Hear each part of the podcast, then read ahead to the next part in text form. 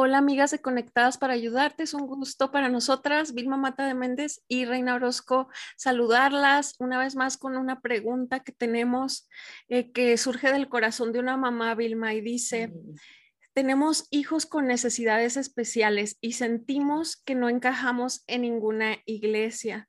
Necesito consejería y busco un lugar donde congregarnos. Ojalá puedan ah, orientarme eh, para ver estos temas.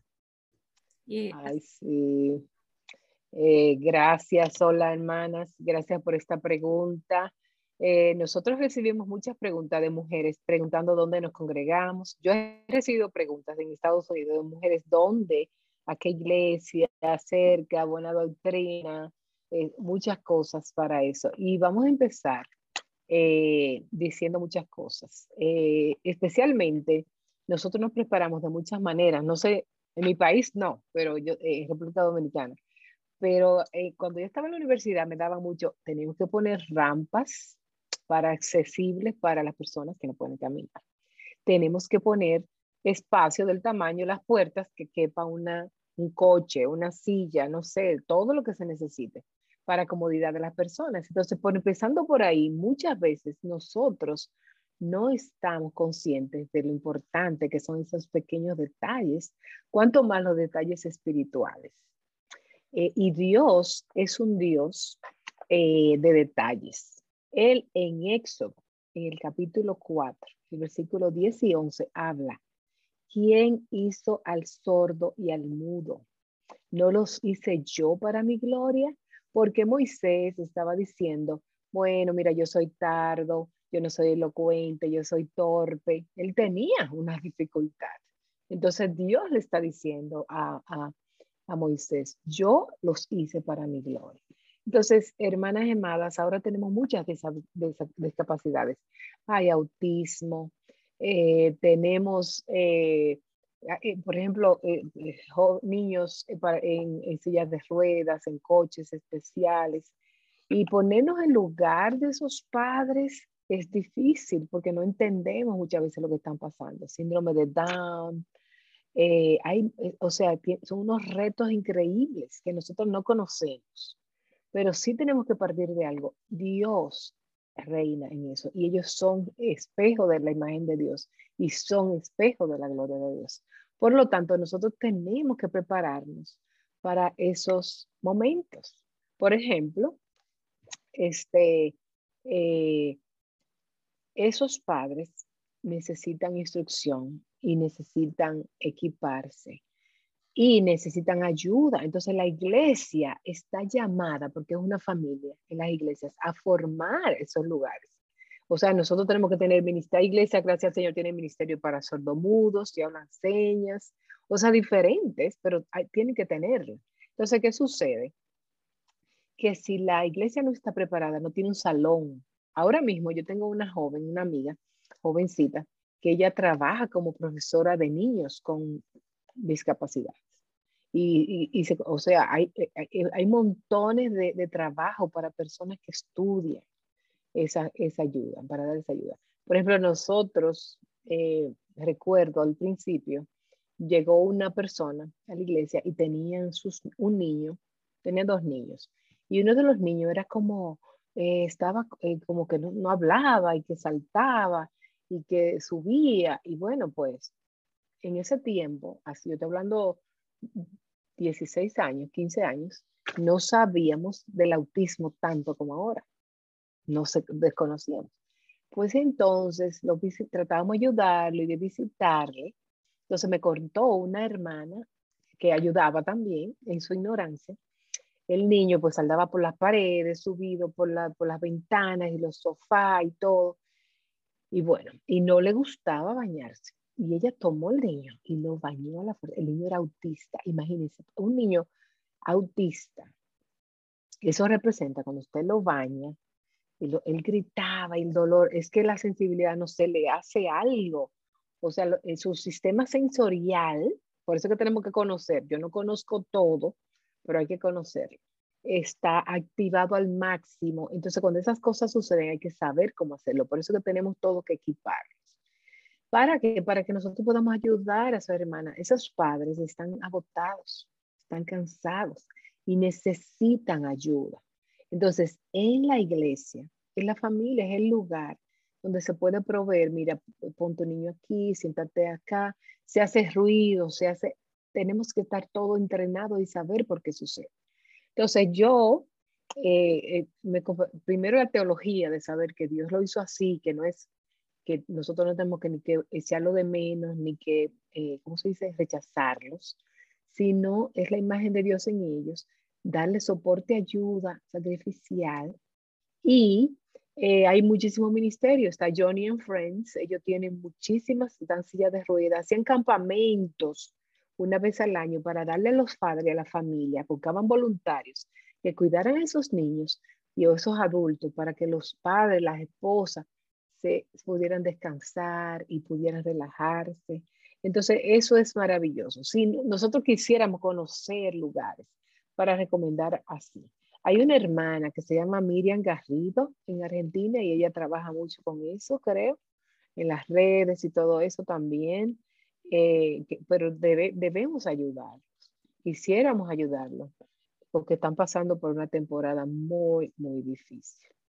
Así que esto es mis tres centavos, como decimos, de aportes, Reina. ¿Qué más tú conoces de este el tema que pudiéramos ayudar a esta hermana que yo tengo amigas que tienen eh, hijos con síndrome de Down y me han contado historias impresionantes y dolorosas de lo que han sufrido dentro de iglesias cristianas. Eh, quizá algún día invitemos a alguna para que nos cuente, Vilma, porque en ocasiones creo que con un, niño con algún síndrome visible eh, podemos entenderlo y, quizá hasta decirle a nuestros propios hijos, mira, esto está sucediendo, pero cuando ves a un niño como lo que mencionabas de autismo, Asperger, todo ese espectro, eh, se ve normal y a veces ah, somos duros y yo he escuchado padres decir, es que es que es un mal criado, es que los papás no lo educan bien, es que cómo es posible, es que que se calle. Y la verdad, qué duro porque están sufriendo ya bastante como para todavía eh, llegar a una iglesia y, que, los traten así.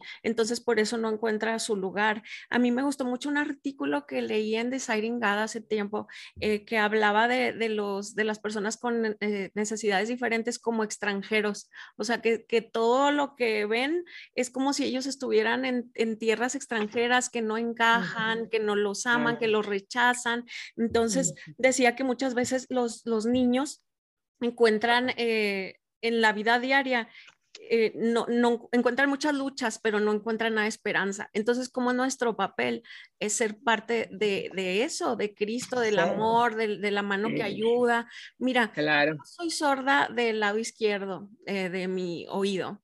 Y extrañamente, bueno, no voy a hablar de toda mi historia, pero, no, pero... aunque no escucho, mi cerebro no traduce las ondas a sonido siento las vibraciones y este, el que con el que sí escucho, es, se agudizó, entonces oigo muchísimo. Y yo cuando voy a diferentes lugares o iglesias o conferencias, si tienen muy fuerte, yo sufro, me lastima físicamente, es un dolor horrible, quedo aturdida, tengo así como unos ruidos que se llaman acúfenos, se, se aumentan, salgo con el dolor de cabeza horrible. Entonces muchas veces uso tapones o, o me salgo al lobby donde están teles y está más bajito y varias veces me ha tocado que, hermanas, pues bien intencionadas o así, pero que me digan, ¿qué pasa? ¿No quiere alabar al Señor? Es que porque, porque está acá afuera o porque se está tapando, no quiere oír las alabanzas. Y la verdad que me duele mucho porque toda mi vida yo estuve involucrada en alabanza, en la música, pero a Dios le plació hacerme esto, dejar que me sucediera y, he aprendido a, cantar de otras formas o a con mi corazón alabar, que no, em, no extrañar tanto eso, pero es doloroso, o sea, físicamente es doloroso mm. cuando está muy fuerte, sobre todo el bajo y así. Eso no lo va a entender nadie que no lo esté viviendo. Entonces van a decir, ay, hombre, la guafiestas que quiere que le bajemos. No, pues más bien uno se adapta y se sale o algo.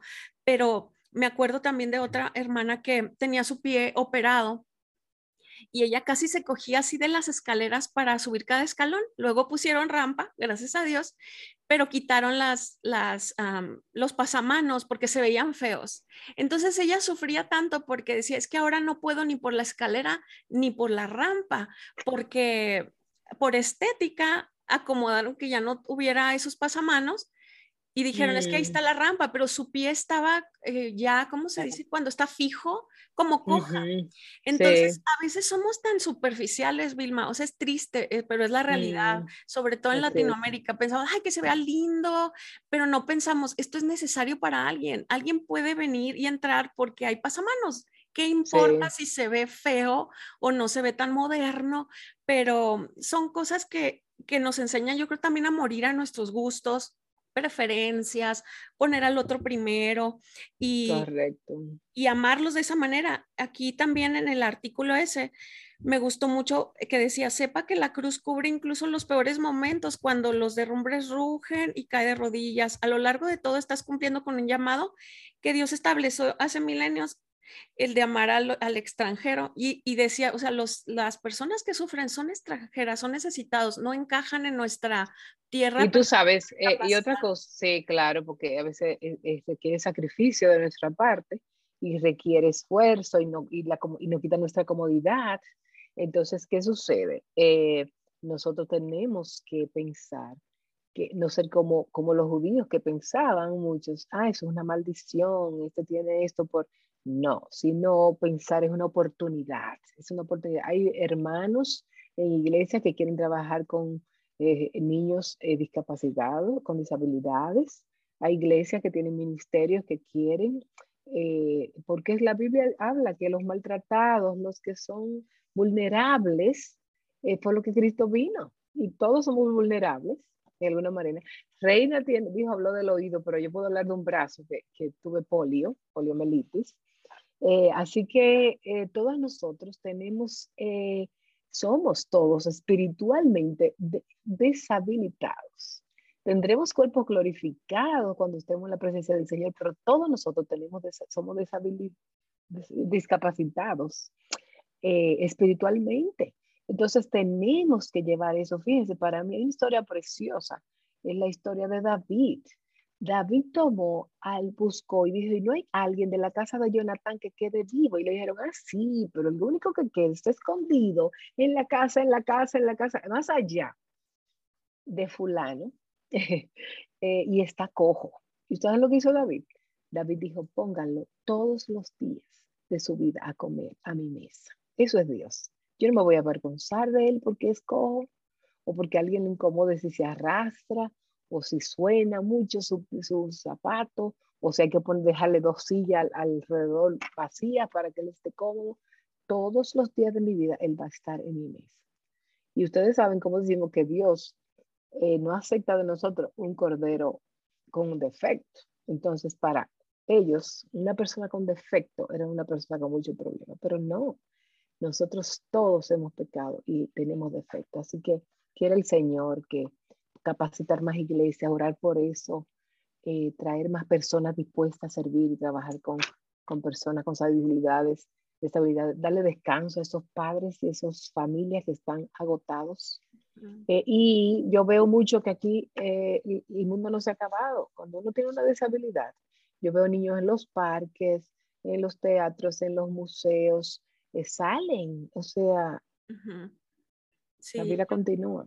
Sí, yo quisiera invitarte a, ti, amiga, que nos escribiste sobre esto, a que, eh, que, pienses bonito, que, que, no, no, no creas que a lo mejor toda la iglesia o las iglesias que conoces eh, te está rechazando o te está haciendo un lado. A veces es la, la ignorancia y no maldad. ¿Me explico? Entonces mm. quizá tú vayas a hacer una luz ahí en tu iglesia para, para hablar de estas necesidades, para conocer a otras o invitar a otras amigas que tengan hijos así. Em, empezar a educar a, las amistades, a los amigos, enseñarles, pero tú también a integrar, a integrar, a integrar a otras personas con necesidad a la iglesia. Entonces, nunca sabemos por qué nos toca. A lo mejor te va a tocar llevar esa antorcha eh, de, integrar, de amar, de ayudar. Y pues espero que, que así sea y que nos escribas luego y nos cuentes cómo, cómo va eso.